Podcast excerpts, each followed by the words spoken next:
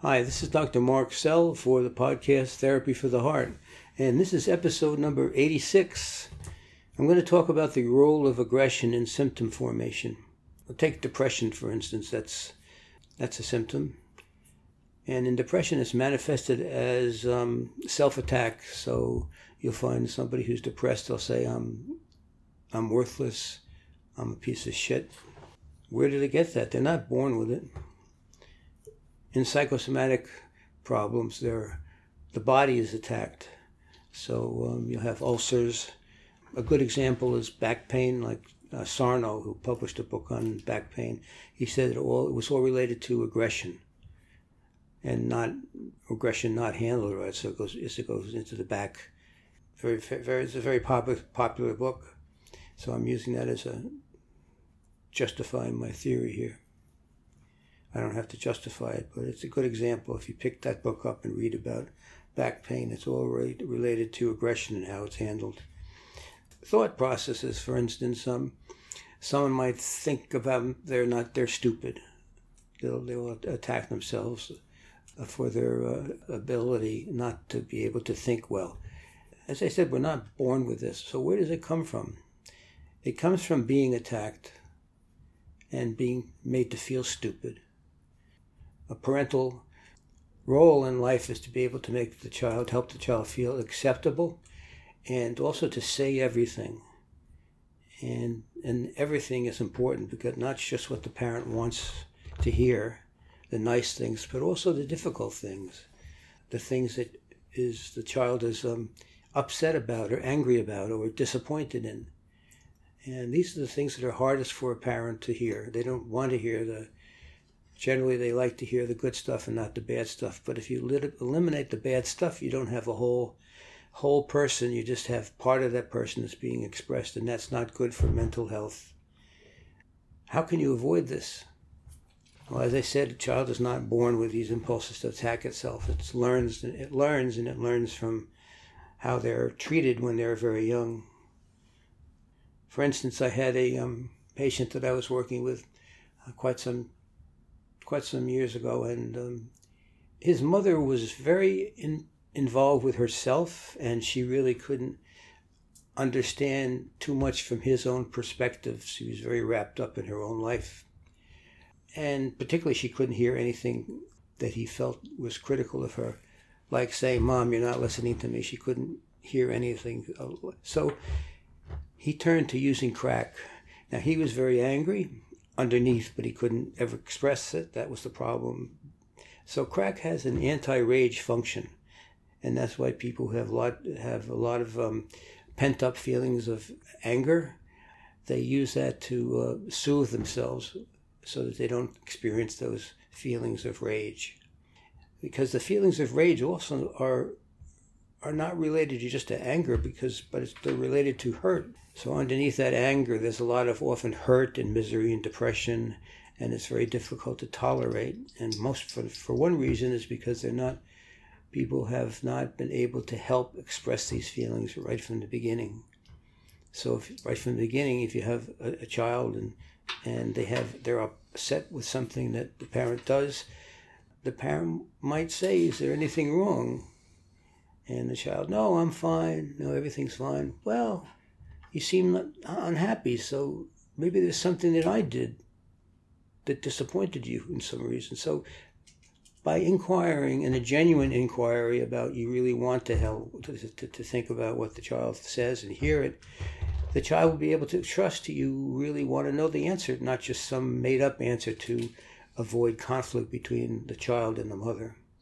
So that's how we can avoid these terrible problems of inhibition, depression, anxiety, by right from the beginning as parents, listening to and all the feelings that the child has, and be ready to receive all of them. Because if not, then the child will, if you attack the child because you're feeling angry about they say something that you didn't want to hear, and you need to be genuinely interested in what their criticism was. And that would be very freeing. Then part of them won't be shut off. And if parts of people are shut off. They're not whole. They'll only integrate the parts the good parts and not. And there's a lot of things that we carry on in ourselves and feel that are not so hot and they're not so great. And we need to be able to learn to express them and to integrate them into our personality so they're not split off and then projected onto other people or other situations.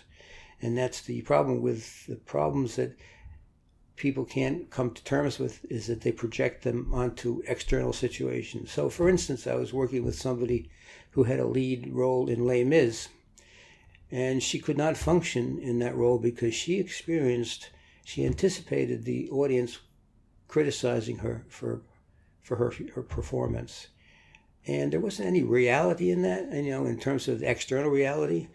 When I investigated it with her, nobody was laughing at her, but she felt the audience was being very critical, would be very critical of her.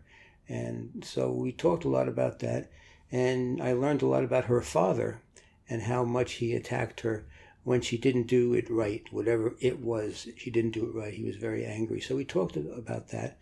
So she was projecting her feelings and her relationship with her father into the audience, expecting that they were going to attack her just like he attacked her. So once we worked that out, she didn't feel inhibited anymore. Before she could perform freely because she wasn't inhibited by what she thought the audience would react to her, how they would react to her. So that's a good example of how these inner feelings that we have can be projected out into the world, and then we can't really check out the reality. We can't see what's happening really. We only project it, and then we get lost in our anxieties and anticipation of attack. So one of the things that a therapist can do, if you're in therapy, for the patient to be able to to communicate real responses while they're in therapy, and not try to communicate or not say what they think is just what the therapist wants to hear. And on the therapist side, it's very important for the therapist to look inward and see if do they really want to hear everything that the patient says. And often therapists don't. I mean, they're human. And one of the things from my experience, many years of experience, is that therapists don't like to hear criticisms. And the very thing that they need the patient to say to them, they're reluctant to inquire about. So that's why I ask patients from time to time, how is the therapy going? And I really wanted to be able to hear, what they really feel about the therapy. And then they say, oh, fine, and I'll inquire further and try to dig up something that they might feel displeased with. It could be the way I talk, or the way I talk too fast, I talk too much, I don't talk enough. It could be the chair in the office or the decor. So if I could help them say something. I remember one patient, he said, those chairs you have, they belong down in the basement. So that was great. I really liked that. I'm not just kidding. I like that because it's genuine. I've had enough fake expressions in my life from different sources, parents, friends. I like the genuineness of a real, as long as they're not trying to cream me or kill me, with hostility. But if they say, I don't like something that you just said, that's fine. That's really great. But that's what therapists don't like to hear. They don't want to hear criticism. And I've had therapists who were very experienced, many years of experience, and when they terminate therapy, when they terminated therapy with their therapist, they often did not tell the therapist why they wanted to terminate, what their objections were.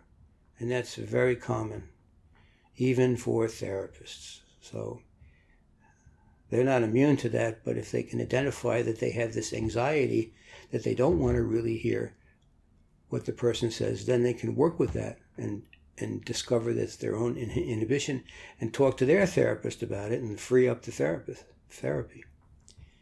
So therapy is very complicated, and helping people to say things that are genuine, that they feel, is the most important thing and the most difficult for the therapist and the patient.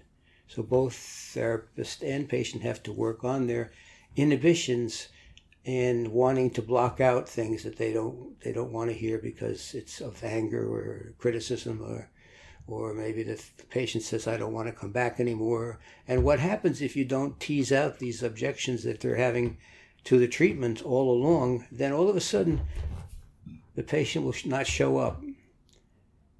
And you'll be scratching, as a therapist, you'll be scratching your head and say, what happened? I don't understand it. Well, what happened was you didn't help them to express their disappointments all along about the therapy. And patients are going to have disappointments. They're human.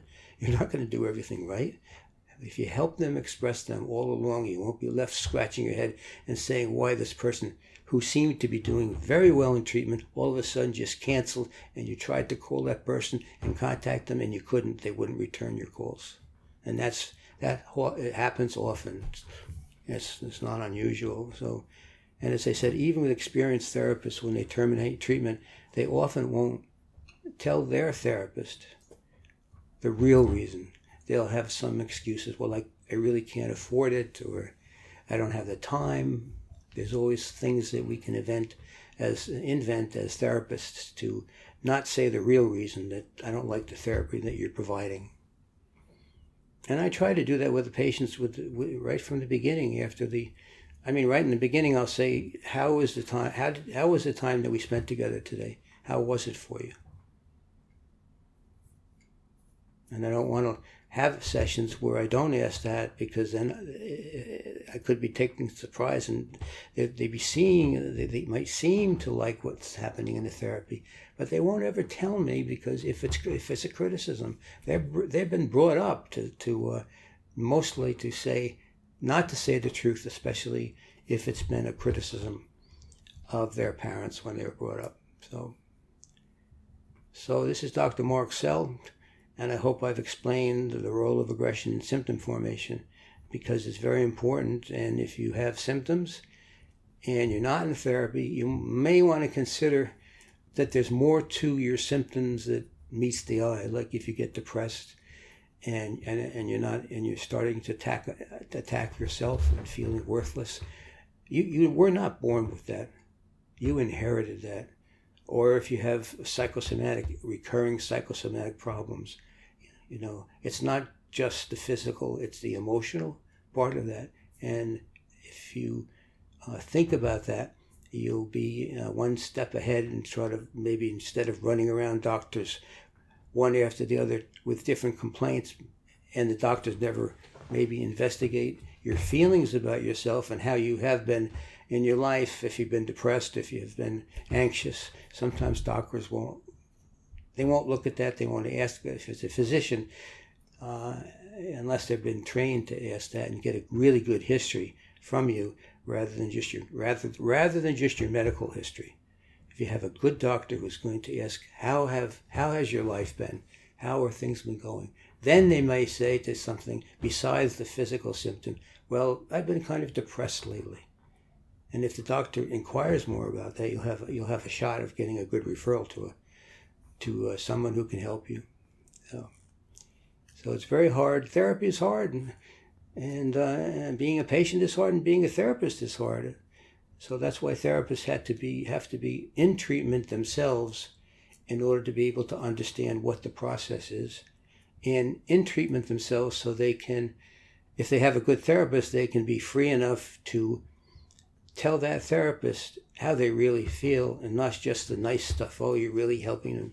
So they can have that experience. They'll be way, way ahead of becoming a good provider of therapy to all their patients. So this is Dr. Mark Sell for the podcast Therapy for the Heart. We're talking about the role of aggression in symptom formation. So if you want to shoot me an email, you can do so at marksell@gmail.com. And I want to thank you for listening. We'll have another podcast in a week, or an episode in a week. And I want to thank David for helping with this, setting up all the technical aspects of the podcast. So thanks so much. We'll see you next week.